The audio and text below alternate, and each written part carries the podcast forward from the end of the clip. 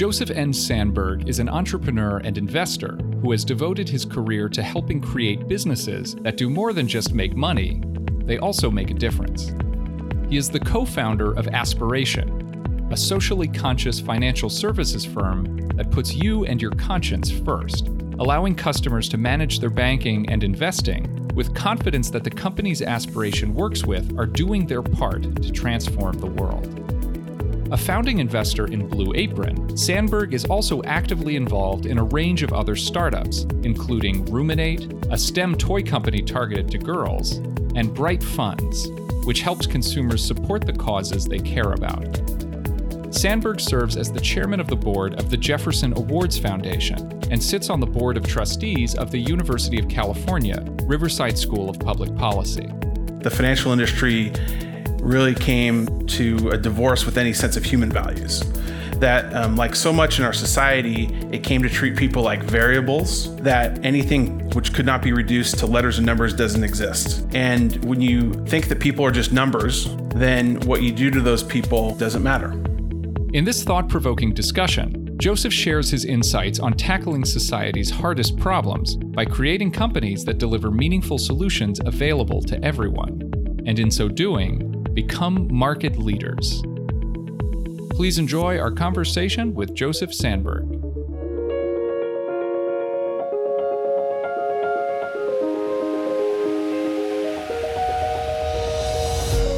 You're listening to the Ivy Podcast by Ivy, the Social University. We are the grad school for life, and our mission is to spark world changing collaborations by introducing you to the most inspiring people, ideas, and experiences in the world. For more information about the Ivy community and to find out about events happening near you, visit ivy.com and email us at membership at ivy.com.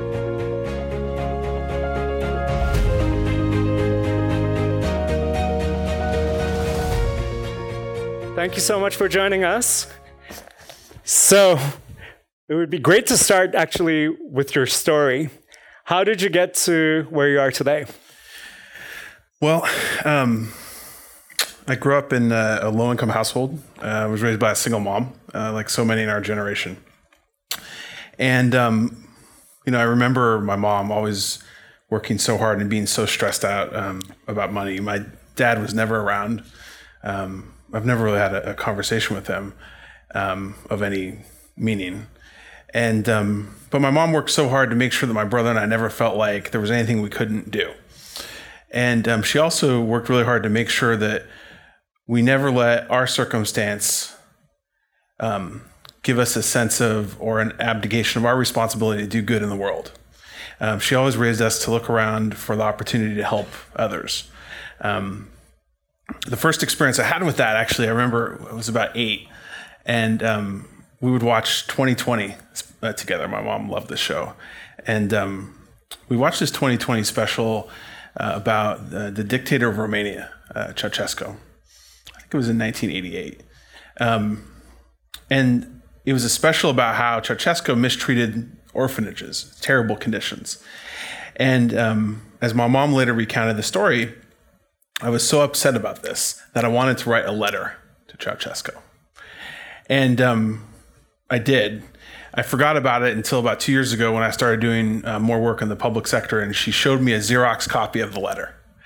And um, the letter read, Dear Dictator Ceausescu. I used a colon to make it more serious. And um, it continued My name is Joey Sanberg. I live in Orange County, California. I'm eight years old, and I think you're a real asshole for how you treat orphans. And um, you know, it, it's funny, but I think it's important. Uh, it's an important reminder that when we see obscene injustice, we need to be angry about it.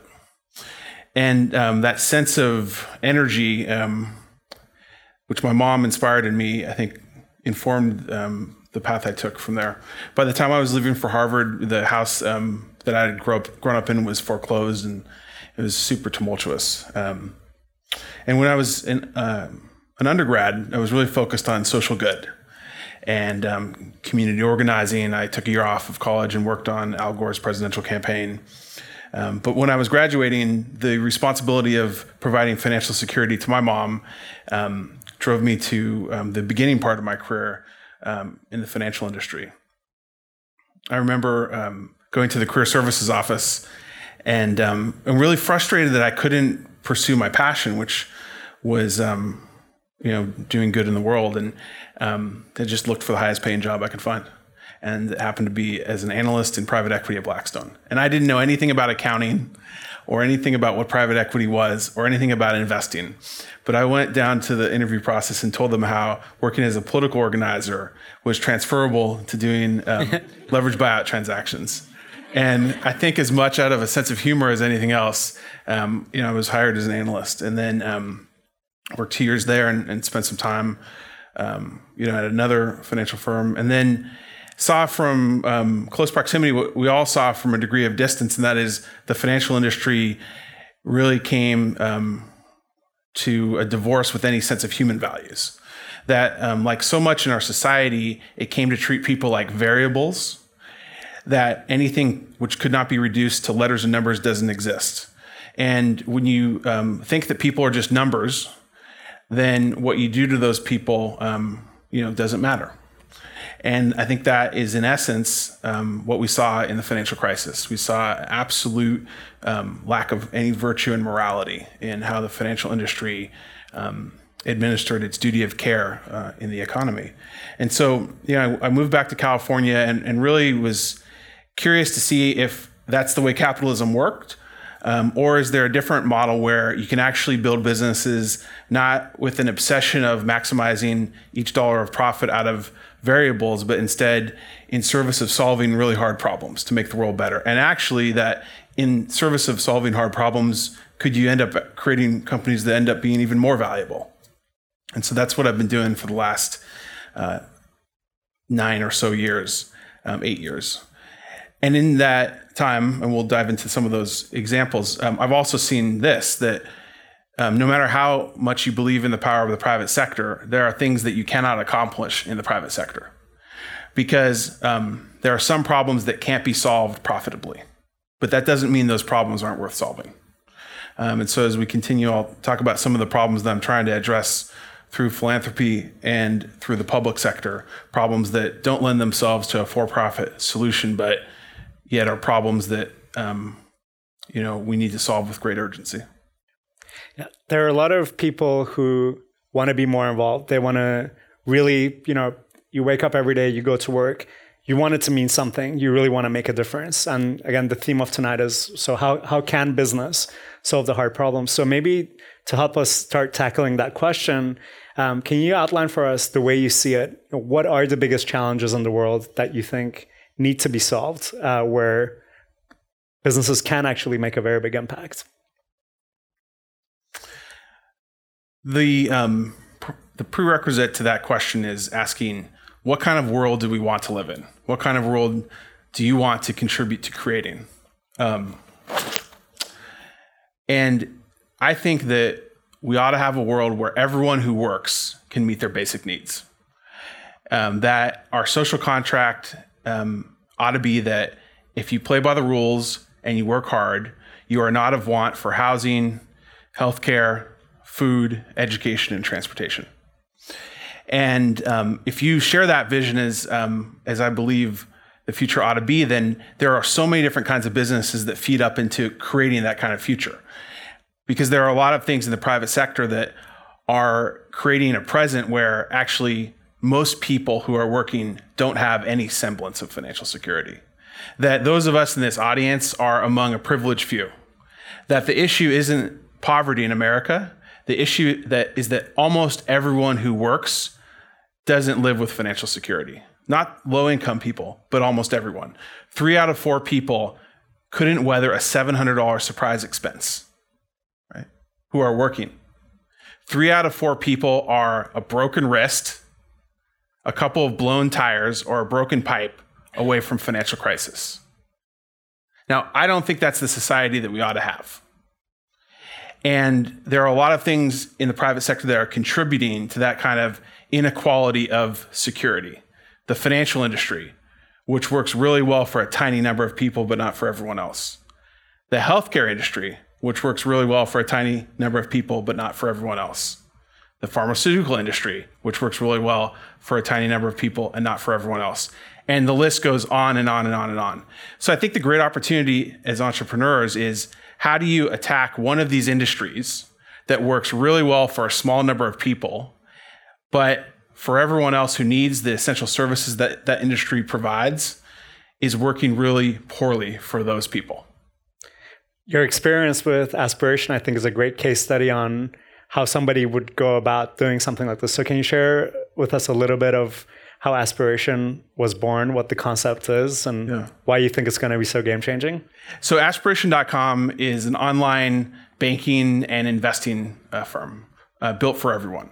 And the problem that Aspiration is trying to solve is this for almost everyone, their relationship with their financial institution is the worse they do, the better the bank does. Which is why 92% of American consumers dislike their financial institution. And this creates a ton of problems for people because in a free market, if you don't get good financial services, then you can't realize your full human potential. You can't send your kids to college, you can't buy a home, you can't pay for healthcare, and the list goes on and on.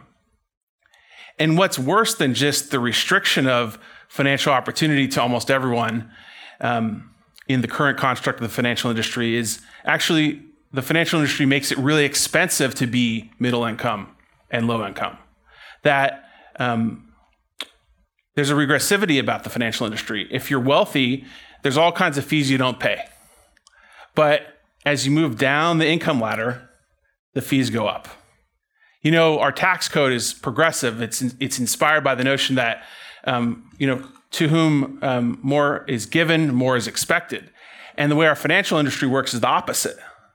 The less you can afford a fee, the more fees you're charged. And that's why the financial industry and banks in particular are um, among the least liked things in the entire economy. In fact, more people distrust their financial institution than distrust their member of Congress.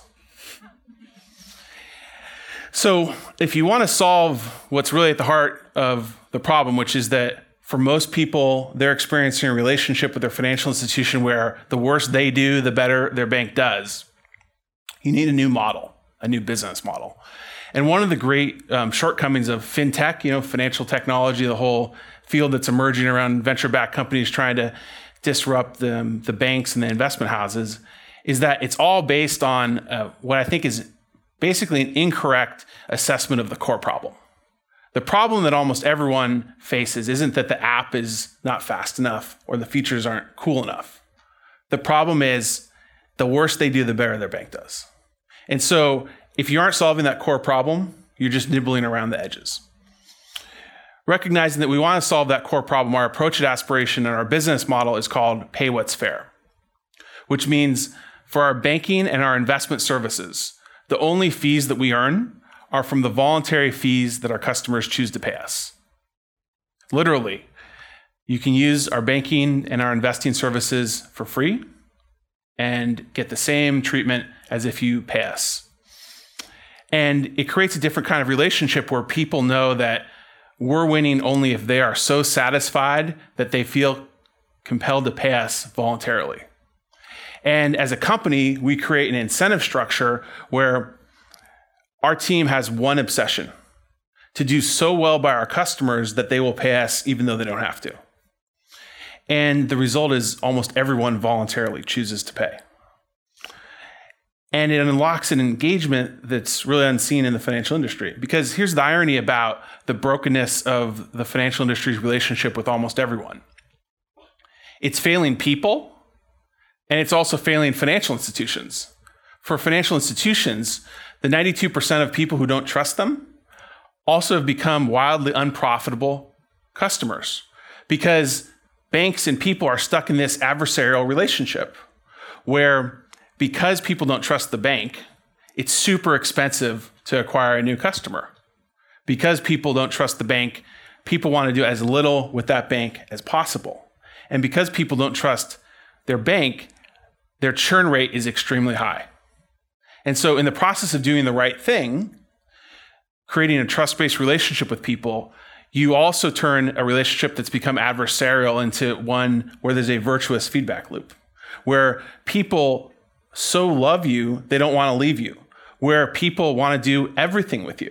We have, you know, every day one of our great challenges at Aspiration is that we have so many of our customers who are asking us for products that we don't yet have. And um, whereas the banks have to spend an increasing amount to acquire new customers, the amount we have to spend to acquire new customers continues to decline and decline and decline.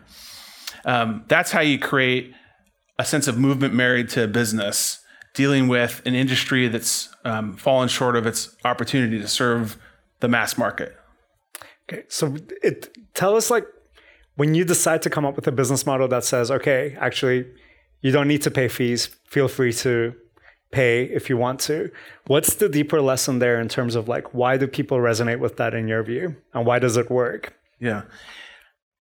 The pay what's fair model works because it's attached to the specific problem that we're try- trying to solve, which is that um, there's broken trust between financial companies and people. Um, so it's perfectly suited to that problem. Um, it's the ultimate trust based model, right? For other industries where the problems, the core problems are different, then the solution is different. But in this case, um, what we're trying to solve, what you have to solve if you really want to disrupt the financial industry, is you have to solve for the fact that almost everyone distrusts their financial institution. And that distrust, as I mentioned, um, leaves everyone in a bad place. It leaves individuals poorly served. And for the financial institutions themselves, you know, it leads them with really bad cost structure um, for customers, almost all of whom become unprofitable. And then it's just a negative feedback loop that feeds on itself. That lack of um, viability in serving retail consumers means that the banks are incented to stuff retail consumers with more fees that aren't attached to value, which makes people hate their bank even more. And it's negative and negative and negative. Okay. What is the biggest challenge with running a mission driven organization or for working for one? Um, I think you have to have a thick skin for people who mock you. Um, you know, you're doing something that's outside of the conventional wisdom. Um, but I think about it really simply. If the retail component of the financial industry is disliked by 92% of consumers, then basically I want to be at a place that's the opposite of all of the incumbents. And initially, when you go to that place, you're made fun of, called crazy and nuts. But as a matter of analysis, if 92% of consumers don't like the present state of affairs, then don't you just basically want to be in the opposite place? Right? Right. Absolutely. And do you think there's a trend that you're seeing more and more uh, around businesses actually almost needing to become more socially conscious and is that going to be a core competitive advantage that most businesses are going to go towards or do you think it's still going to be a more niche thing that there's only some set of businesses that are really caring about making the, a positive impact or do you think it will become the norm I think it'll become the norm because millennials are passionate about the social conscience of a business. In fact, the number one driving factor that determines the businesses that millennials choose to patronize uh, is the social conscience of the business. It's social values. And a key part of there's two key parts of aspiration. I described one of them, which is our pay what's fair business model. The other key pillar is our products are socially conscious. Our banking account is fossil fuel free, private prison company free, and gun company free. And there's a growing number of people who are awakening to the reality that your deposits at a bank funds that bank's activity. That's just a point of fact.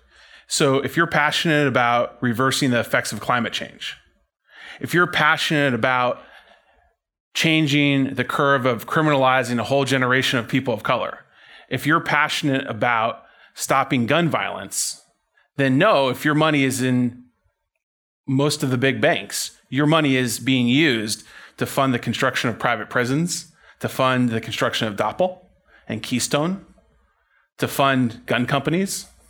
And I think people in our generation are becoming more passionate about aligning everything we do with our values, right? We believe in living in integration of our values.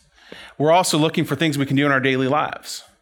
And so one of the reasons that aspiration is growing so fast is that so many people are moving to us because they don't want their deposits funding the construction of private prisons that unjustly incarcerate a whole generation of people of color. They don't want their deposits funding gun companies. They don't want their deposits funding fossil fuel companies. When we take it a step farther, um, obviously what I described is a screening of the negative, right? Get your money out of things that are doing bad in the world. Um, we also create features that help you do good in the world. We've built something called the aspiration impact measurement that um, scores how every merchant where you spend money treats people and the planet.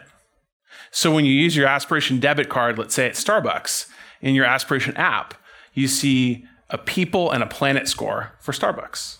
And then you also see the people and planet score for businesses in that same industry, so other coffee places. So you can proactively choose where to spend your money on a particular purchase with businesses that treat people the best and treat planet the best. Um, the, the problems we face today are deeply severe. I think they strike at the most existential questions of the kind of society that we have. And one of the reasons we've ended up in this place is because we failed to use one of our greatest tools as citizens. And that's the power we have as consumers. The power we have every day to direct our banking and our investing dollars to companies that share our values, or at least to places that don't violate them the power we have every day as consumers with the choices we make about where we buy coffee and where we buy, you know, medicine to support businesses that treat their workers right instead of marginalize them and who do their best to minimize their carbon footprint instead of being ignorant of it. And so um, I think particularly to millennials, to all of us, to a lot of Gen Xers as well, these are crucial questions that we want to influence the decisions that we make. But the missing link has been making it easy. And so one of the motivations of ours as aspiration is the belief that if it were easy for people to align their banking, their investing, and their spending with their values, they would do it. Okay. And so our mission is to make it easy for you to bank, invest, and spend in accordance with your values. Okay, great. Um, so the bigger lesson here, I guess, is you know, the more aligned you can be with the values of the customers you serve, the more that the business model is shaped around it. And then if you make it really, really easy for people to interact, then you essentially galvanize people to live more according to their values as well. Also, um, uh, you have to stand for something. You can't be um, afraid of pissing people off. I'm sure there are people in this audience um, you know, maybe not as many as there would be in other audiences, but I'm sure there are some in here who think, you know, well, this is just a bunch of preachy, you know, BS. I want to be able to put my bank deposits wherever I want. I want to fund gun companies, and what's wrong with private prison companies? And to those people, you know, you're entitled to your opinion, but we're not for you. And I'm okay with our not being for everyone because I believe in these progressive values. Um, and in the spirit of gaining a comfort with not being for everyone, you inspire the passions and enthusiasm of a lot of people. And I think to some degree, probably a lot of us can relate to growing up, you know, you're, you're taught to get everyone to like you, right? And to minimize the people who don't like you. But the secret is that's a terrible recipe for changing the world and disrupting industries. If you aren't ready for people to mock you, scorn you, and dislike you, then you are not ready to lead and change. Okay. So you've invested in many of the best startups of our time. Um, and you've also fundraised yourself for Aspiration yeah. and helped other companies also fundraise.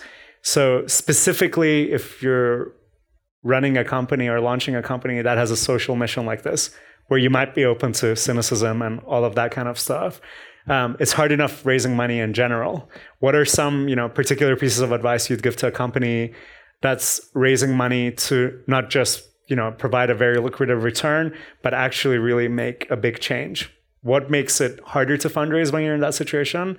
And what are some like tips and you know advice that you can share with us to make it easier? I think the key to fundraising um, which is i think the key to a lot about mission driven business building and probably life in general is you just got to own who you are and be authentic about it and you have to look at the fundraising process as um, a, a dating game to find the right match. And that it's totally okay if you're not the right match You know, think about it like dating. Like you don't expect that the first date you go on, you're going to find your significant other or life partner, right? Um, and you you know you basically expect that in the course of dating, you're going to date lots of people where it's not going to be the right match. It's the same thing with fundraising, but it's especially so if you're a mission driven company because it's especially important that you find investors that resonate that who, who, among whom your values resonate who are bought into the mission right? And so you should look at rejection in the course of fundraising as actually a great thing because it's the efficient process of finding out who is not actually bought into your vision. And you want to communicate your vision clearly and truthfully. Otherwise you're going to end up with investors that are bought into something that's not real for you um, it, fundraising is a long process, just like dating and finding your significant other is a long process. Um, but it's a process that generates the best outcomes when you are true to who you are. So the best advice to fundraising is just go tell your story in the truest, most authentic way. Okay. Um, one other kind of uh, issue I think we have in our society is that if you're doing something and you're known to be doing one thing, people expect that you can't possibly be good or relevant in, in another field. So if you know an entrepreneur also says, okay, you know, I'm also going to be a policy influencer or vice versa. If an author says I'm going to be a business person, usually like a lot of people can be skeptical. And a big belief we have at Ivy is that doesn't matter whether you're an artist, entrepreneur, scientist, academic, you can actually be making an influence across all these different fields to really amplify your impact. So you've actually been living this extremely multidimensional life where you're building businesses, you're investing, uh, but you're also heavily involved in the policy and social impact worlds as well. So can you tell us like how you approached how to allocate your time and how best to be involved? Um, where many of us feel like way too busy to be doing just the one thing that we're supposed to be doing? How do you manage to kind of scale yourself to be involved in so many different things? I think you can be involved in a lot of things if there's a coherence that binds all those things together, if all those things are natural outgrowths of your passion. Um, my passion, which is born of my personal experience growing up, um, my belief in what we should do um, with our lives, and and frankly just good sound judgment is that we have to create a society where everyone who works, everyone who plays by the rules lives with security. That nobody who works is unable to meet their basic needs. And um, right now we have a terrible crisis where most people can't meet their basic needs. It's a crisis that strikes at really our democracy. Um, if we don't fix this, everything is on the table. The future of the republic, the future of democracy, all of the problems you see today, we can tie back to the fact that this country's economy is working for almost nobody well and working extraordinarily historically well for a tiny number of people. Um, and so when I see that, and given my passion for it, I moved to do everything I possibly can, um, you know, without bounds to to 24 hours in a day. It's what inspires aspiration, and it's also what's inspired me to realize that there is a lot we cannot do in the private sector. Aspiration serves a lot of people. It's built for everyone, but a lot of people don't even have $10 to open an aspiration banking account. And as I was faced with that reality, I started to um, think about what I can do to help all the people that we can't serve at Aspiration. So two and a half years ago, I um I, I got turned on to the reality that in California we um, were one of the states without an earned income tax credit. Are you familiar with the earned income tax credit at all? So the earned income tax credit is a literally a cash back credit for people who work but make low wages. So it couldn't be a more precise way of addressing one of the terrible realities of modern American life, and that's most people who are working aren't making enough to pay for their basic needs. Um, and so the earned income tax credit existed at the federal level for 35 years, and it's existed in 26 states for a long uh, portion of that time. But California, which is known to be very progressive, didn't have an earned income tax credit. And so um, rather than thinking about all the reasons why I didn't, um, I said, well, we need an earned income tax credit. And so I put together a team that lobbied the state to launch an earned income tax credit, which went into effect last year for the first time. And um,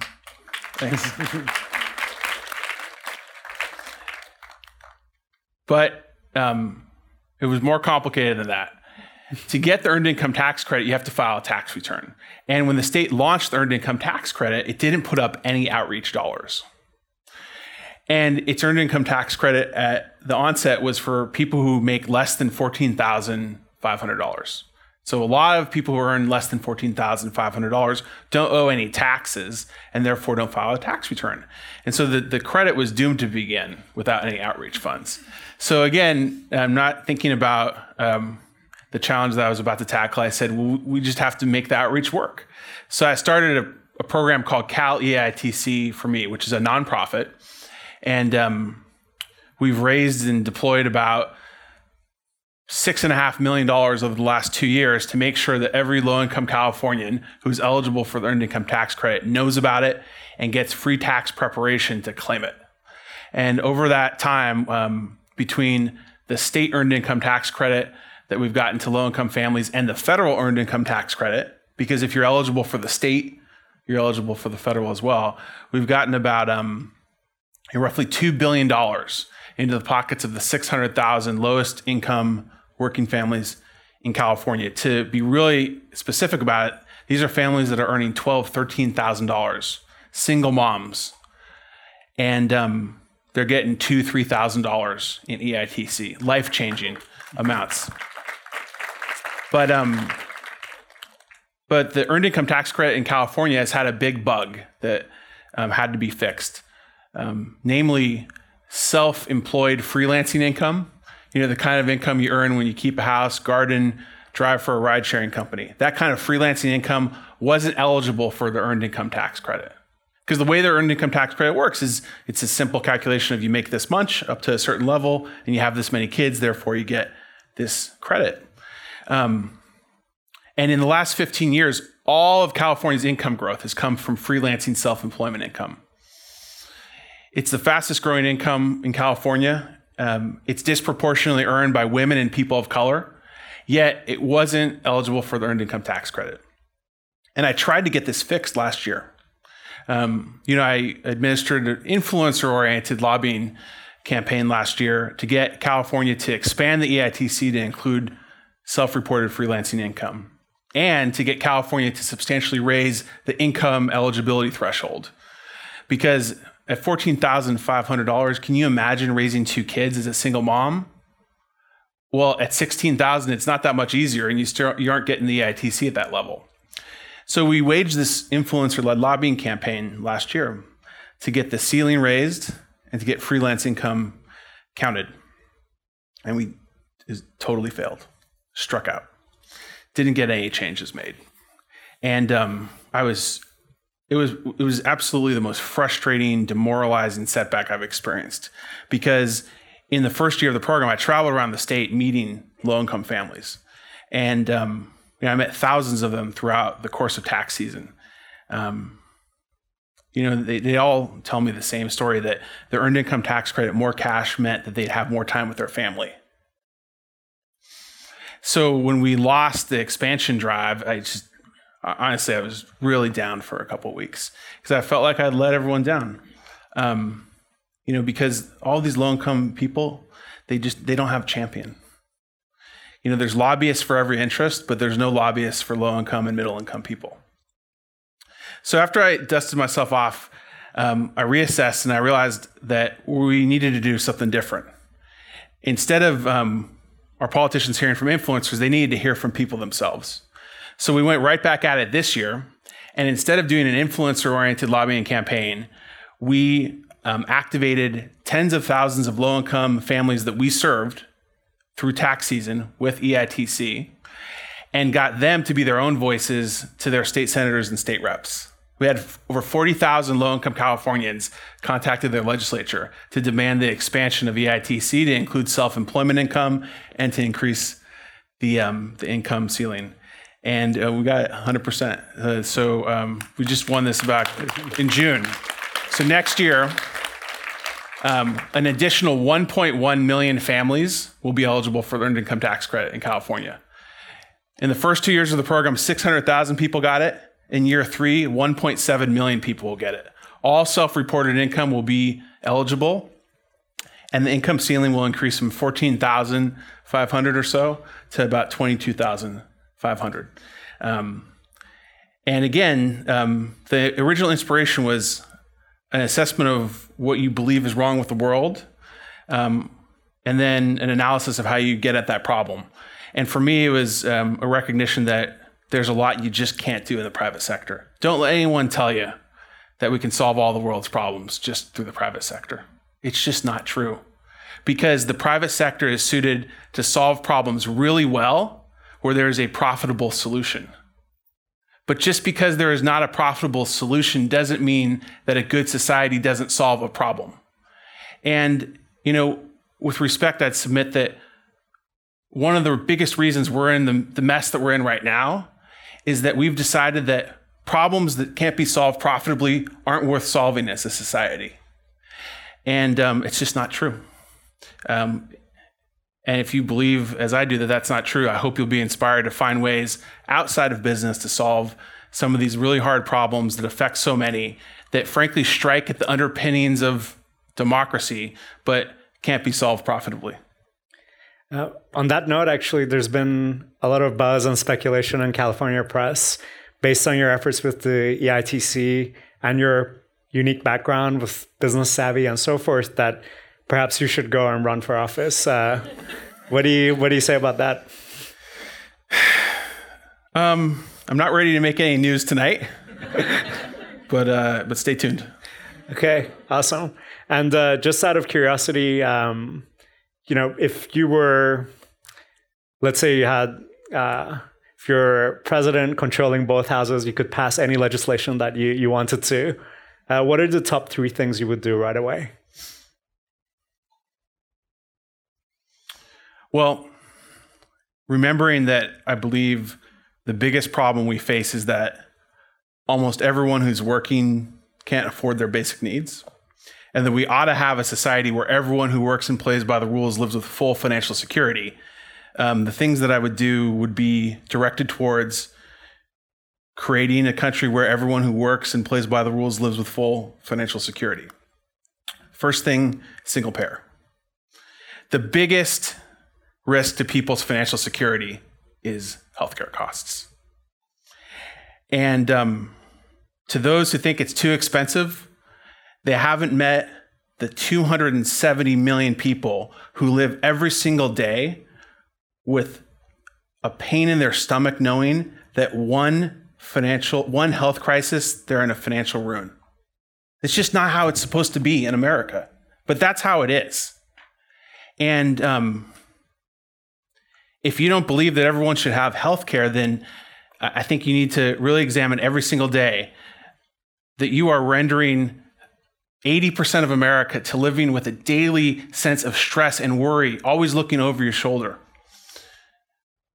Um, people reduce this stuff to numbers in a budget, but I'll bet most people in this room at some time in your life haven't been able to pay a set of bills.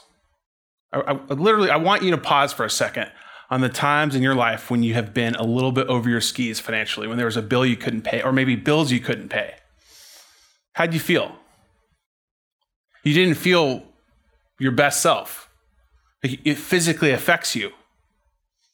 Now imagine living like that every single day, 24 hours a day.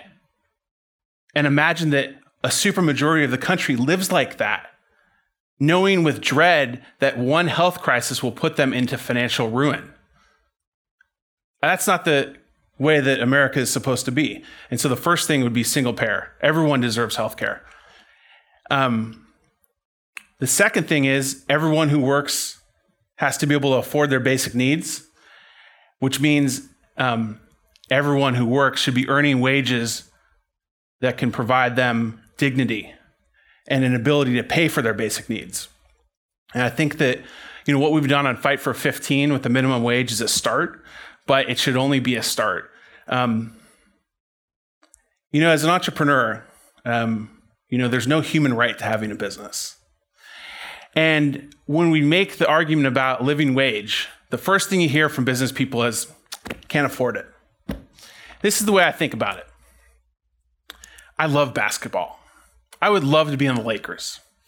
I would love it such that we're 9 million NBA players because I think I'm one of the 9 million best players in America. But that's not how the NBA works. Similarly, wouldn't it be amazing if like you can just have a business and there were no costs, right? But the way it works in real life is your business ought to be good enough to provide a fair deal for your customers, a living wage for your workers, and profits for your shareholders. And if your business isn't good enough to provide a living wage for your workers and a fair deal for your customers, then you need to come up with a better business idea. And one of the root problems that's left so many people working in America with wages that are so far below their ability to pay for their basic needs is that we have accepted this failed construct that what comes first in a business are the shareholders. No matter what happens to the customers and to the workers, the workers and to the customers. And the way I think it ought to be is workers, customers, capitalists are partners in business. And, you know, to those who think that that's unrealistic and whatever verb and adjective you want to associate to it, you know, I would say that you have a really cynical and negative view about the entrepreneurial spirit and imagination of American industry. Because I bet what would be more likely to happen is if we set rules that said workers have a living wage, customers have a fair deal, it would inspire more competition to create better business models that actually deliver on that. So, um, you know, I would institute um, not a minimum wage, but a living wage. And the third thing I would do uh, would be I would make sure that our tax code um, rewards work and not wealth. It's no accident that we ended up at this present place with record inequality, with most people who are working unable to meet their basic needs, but a small number profitably, uh, pro, you know, profited, profiting wildly. Um, it's the product of a tax code that treats investment income at this rate and earned income at this rate. And so we got to take a cleaver to the tax code and rebalance it so that work is treated the same as wealth. Right? So that if you earn a capital gain, you aren't taxed at less than half the rate than if you work at McDonald's. And you know, to those who make the abstract counter arguments, and I know it all double taxation, et cetera, et cetera, like that is just the result of thinking of human beings as numbers, and it's all budget items that are reduced to, to letters and what's in Microsoft Excel. Um, and I think where we've gone so very wrong in the last 35 years is whether it's the financial industry, politics, media, and so on. We've looked at human beings like variables in a spreadsheet instead of what is true, and that's each of us are really unique and each of us have value. And you know, you look around, you ask, how did we get to this place? All this political unrest, and it's the result of the cho- choices we've made. It's the result of policy choices that we've made. And when people make these crazy predictions about the future, and they describe the future as this um, scary place that's inevitable, it's only going to be the result of the choices that we make now. If we continue on this current path, all bets are off. Um, every time inequality hits this level of severity, bad things happen. And at least in my view, bad things are already starting to happen. But if we make different policy choices, then we can have a different kind of future. Um, but we're not going to make different kinds of policy choices if people like us in this room don't engage politics and public policy. You know, politics has been so muddied in reputation. Um, but the only hope is if people like us go into politics and engage the tough fight of making different kinds of choices. Thank you, Joe. Let's give him a big round of applause. Thank you for the inspiration. All right, so we're going to open it up now to uh, robust audience discussion. We'll try to do lots of quick fire questions and answers. So, who wants to go first? Yes, right here. And there's a microphone actually, so yeah. everybody can hear.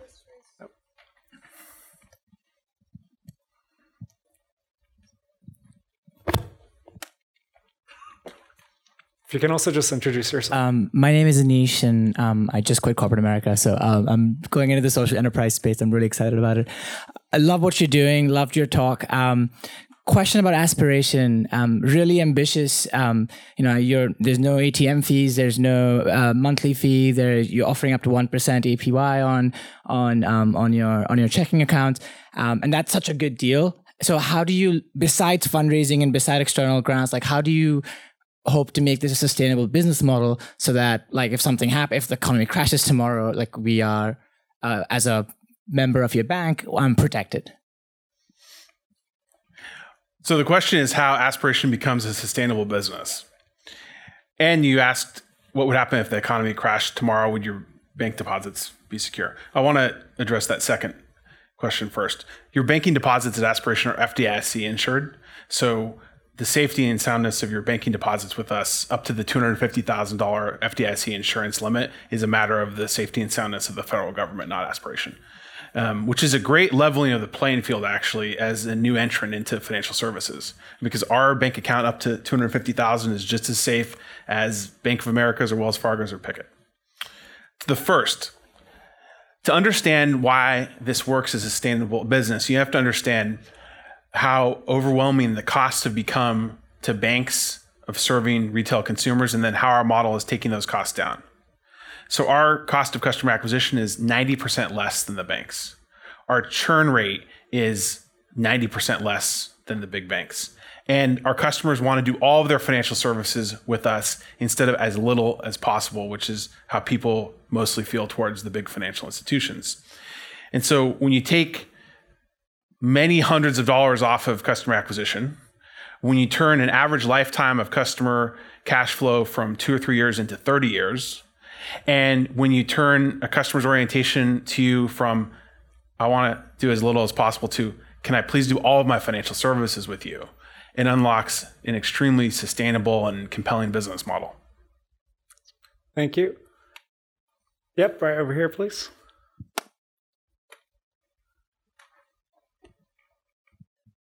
Thank you. Um, so I was just curious. So when new companies come into the market, it often it invokes a very severe reaction from the incumbents, and particularly in your space, the incumbents are massive. And so over the course of Aspiration's lifetime, have you noticed uh, maybe significant shifts coming from these large competitive incumbents? And has that been part of your business model? And hope is to try and not just change the way people interact with your company, but the way that the other companies are interacted with from other customers.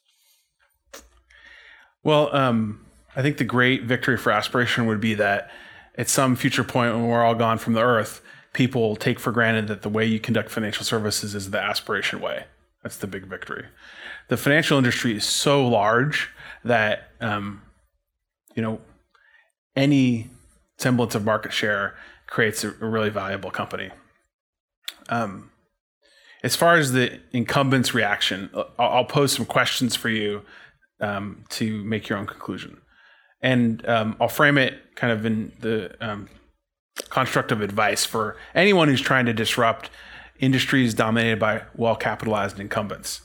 Um, you need to go to a place where incumbents can't go. So, if incumbents in an industry are infinitely capitalized, think very critically about how long disruption based on low cost will work. One of the things that's really intriguing about the financial technology industry is a lot of companies have been trying to disrupt based on low cost. It's curious because if low cost proves to be the best way to get any meaningful group of people, then wouldn't infinitely capitalized incumbents just give that service away indefinitely? Heck, they could pay you to use that service if that really was the factor on which you engage people. So, whether it's in the financial industry or any other industry, as a disruptor, you need to take your business model to a place that will be very difficult for the incumbents to go. a place where maybe their own strengths would disable their ability to go, the innovator's dilemma, if you will. And so I'll leave it to you to think about how our pay what's fair business model, our integration of social conscience, and our new innovative features that really advances social conscience. Um, you know, is that a place the incumbents can go? Thank you. Yep, over here, please. Um, first of all, I commend you for bravely uh, stepping out of the comfort zone and starting in such an amazing company. trying to grapple around how do you make projections around people's willingness to pay you based on how they feel. Well, um, first question I would pose to you is, uh, or, or any of you, is when was the last time you went to a restaurant and you didn't tip? I won't make you raise your hand because you went to that recently. and and then I'll I'll go a step further and ask, even at a restaurant where you didn't think you were returning, when was the last time you didn't tip? Right. Well, then take it to the other extreme and imagine the provider of a service that is at the center of your financial life. For most people, the financial product that they need and engage every day is their banking account. Now, maybe there's some people in this room who are fortunate who, you know, trade stocks and all that stuff. That's good. But for most Americans, the main financial product they engage every single day is their banking account and their debit card, not even the credit card for younger people. And if you're super delighted with the services you're getting from your bank, banking account, so delighted in a context where it's literally the opposite of what you've come to expect, right? It's almost a sense of relief. We get so many customers every day who call and say, oh, I've been waiting my whole life for a company like yours in the financial industry right? So this approach, the focus on conscience, the pay what's fair business model works extra well in the financial industry because it's the opposite of what people have come to expect. So given those factors, um, I don't think actually it's surprising that almost everyone chooses to pay us for our banking and our investing services. With the passage of time, you have the longitude of history and circumstances to evaluate whether people change their behaviors and different kinds of outcomes. Um, and you know what I can tell you is that people pay a fair rate. Almost everyone pays. The amount that they pay in the investment services doesn't change when the markets go down. It doesn't change when the markets go up. In the banking account, people also pay a fair rate. Almost everyone pays. But actually, there, the fees that people have selected have increased as we've launched new features. Um, and you know, I think if you really unpack it, you know, I know there's always the immediate skepticism, like, oh, who would pay? But when you're treated well as a human being, you treat well in return. Right? It's, it's back to my earlier point. We are not numbers and letters in Excel and Microsoft Word. There is something special and mysterious about being human that can't be reduced to those quantitative factors. Um, and when you understand that, then you understand why pay what's fair works so well. Yeah. So for the banking account, you can um, tip monthly between zero and ten dollars a month, and in the investment service, you can pay between zero and two percent of your assets a year. And that's important because people need a sense of what is fair. It's important also because in the absence of those cues, people might not engage for fear of pe- being the jerk who pays too little or the fool who pays too much. And then it's just a matter of fairness. We don't want we don't want people paying too much. Awesome. Thank you. Next question, right here in the middle, please. Yep.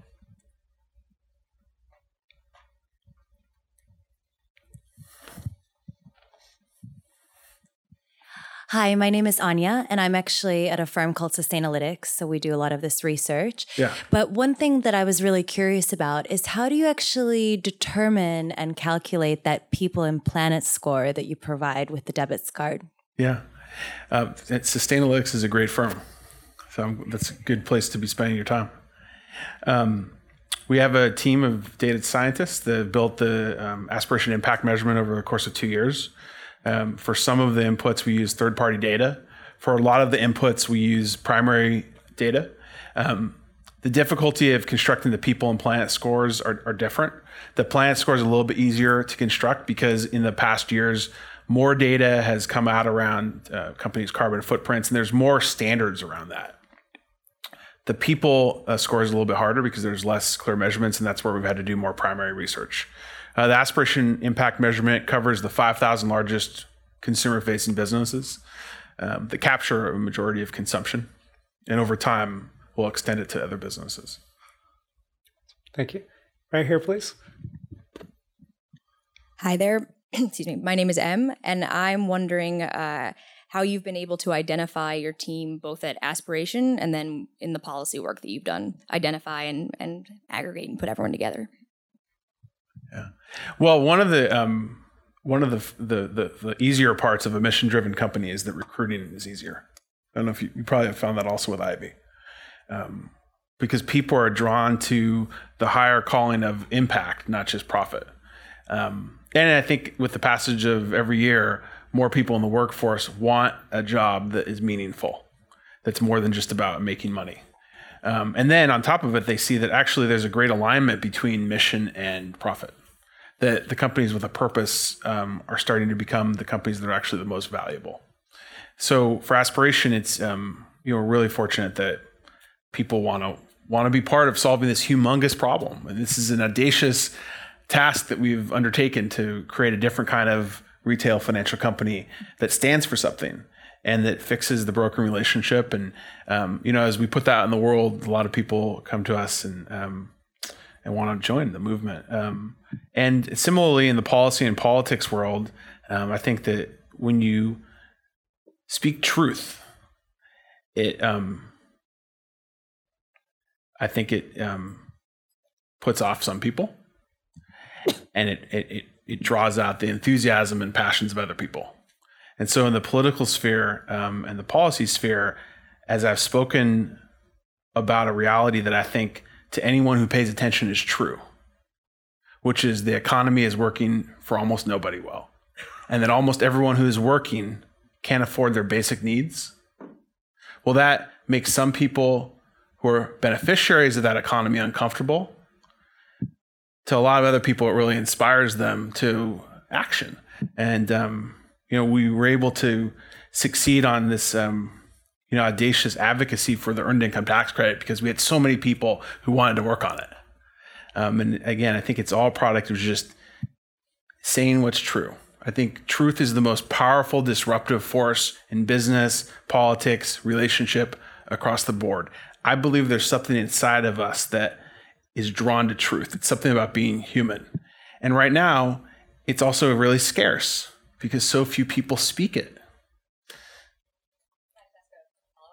Yeah, please. Um, so it sounds like you've been successful in having people come to you to start partnerships. So I guess my next question is how do you market yourself so that people are finding out about you again on both fronts, the aspiration front and on the policy front? Well, I love social media. I'm on Twitter. Um, hope you'll follow me at Joseph N. Sanberg. Uh, Facebook um, is a great form. also. I use Facebook a lot. Um, but I think on both media, um, it works just because I'm being authentic and saying what I believe and, and speak it um, plainly and um, in ways that I think describes what people are experiencing in their daily lives. You know, um, platitudes are on the decline. Understandable truth is on the rise. And so when you hear leaders that are still stuck in talking about the abstract stuff that sounds like um, you know out of some focus group of the 1990s, sell short that person's prospects, right? Because I think the leadership people um, need and want is leadership that is empathetic and connected to what they're experiencing in their life. Um, and what most people are experiencing are like the real problems, not stuff you talk about in political science or government at Harvard, but I can't pay my freaking bills. I am working three jobs and I can't pay my bills. I'm doing everything I was told to do and I can't provide financial dignity for my family. Those are the basic problems that people are complaining about, rightfully so. And to the leaders who acknowledge and embrace the reality of that and speak of it in a way that is true to the experiences that people have in their daily lives, then there's great goodness that that can come. Um, but to those who are still stuck in the focus groups of the 1990s, um, I think that you know they're stuck in the past of politics. I think Politics wants truth. And to those who bring it, there will be great opportunity. Thank you. Uh, right here, please. Yeah.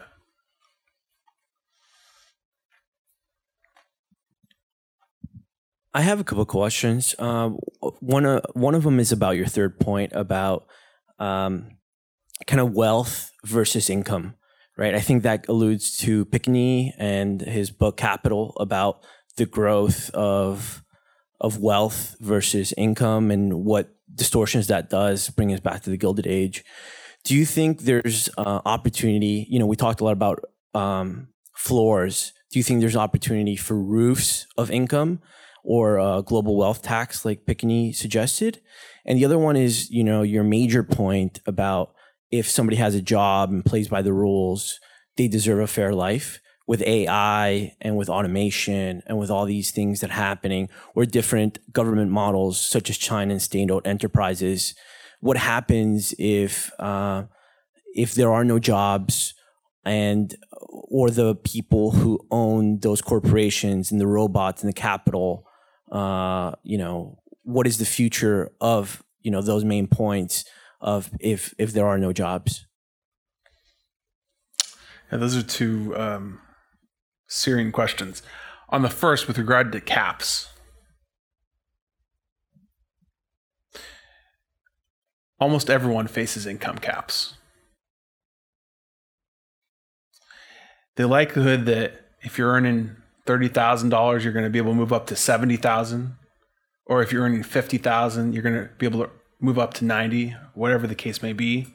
It might not be a cap that's instituted by the government, but it's just as an effective cap that's the result of our industries becoming monopolized and controlled by a small number of companies that render most people into low wage jobs with no benefits a tax code that doesn't provide for the public good, for the transportation necessary to get low and middle income people between their home and to jobs.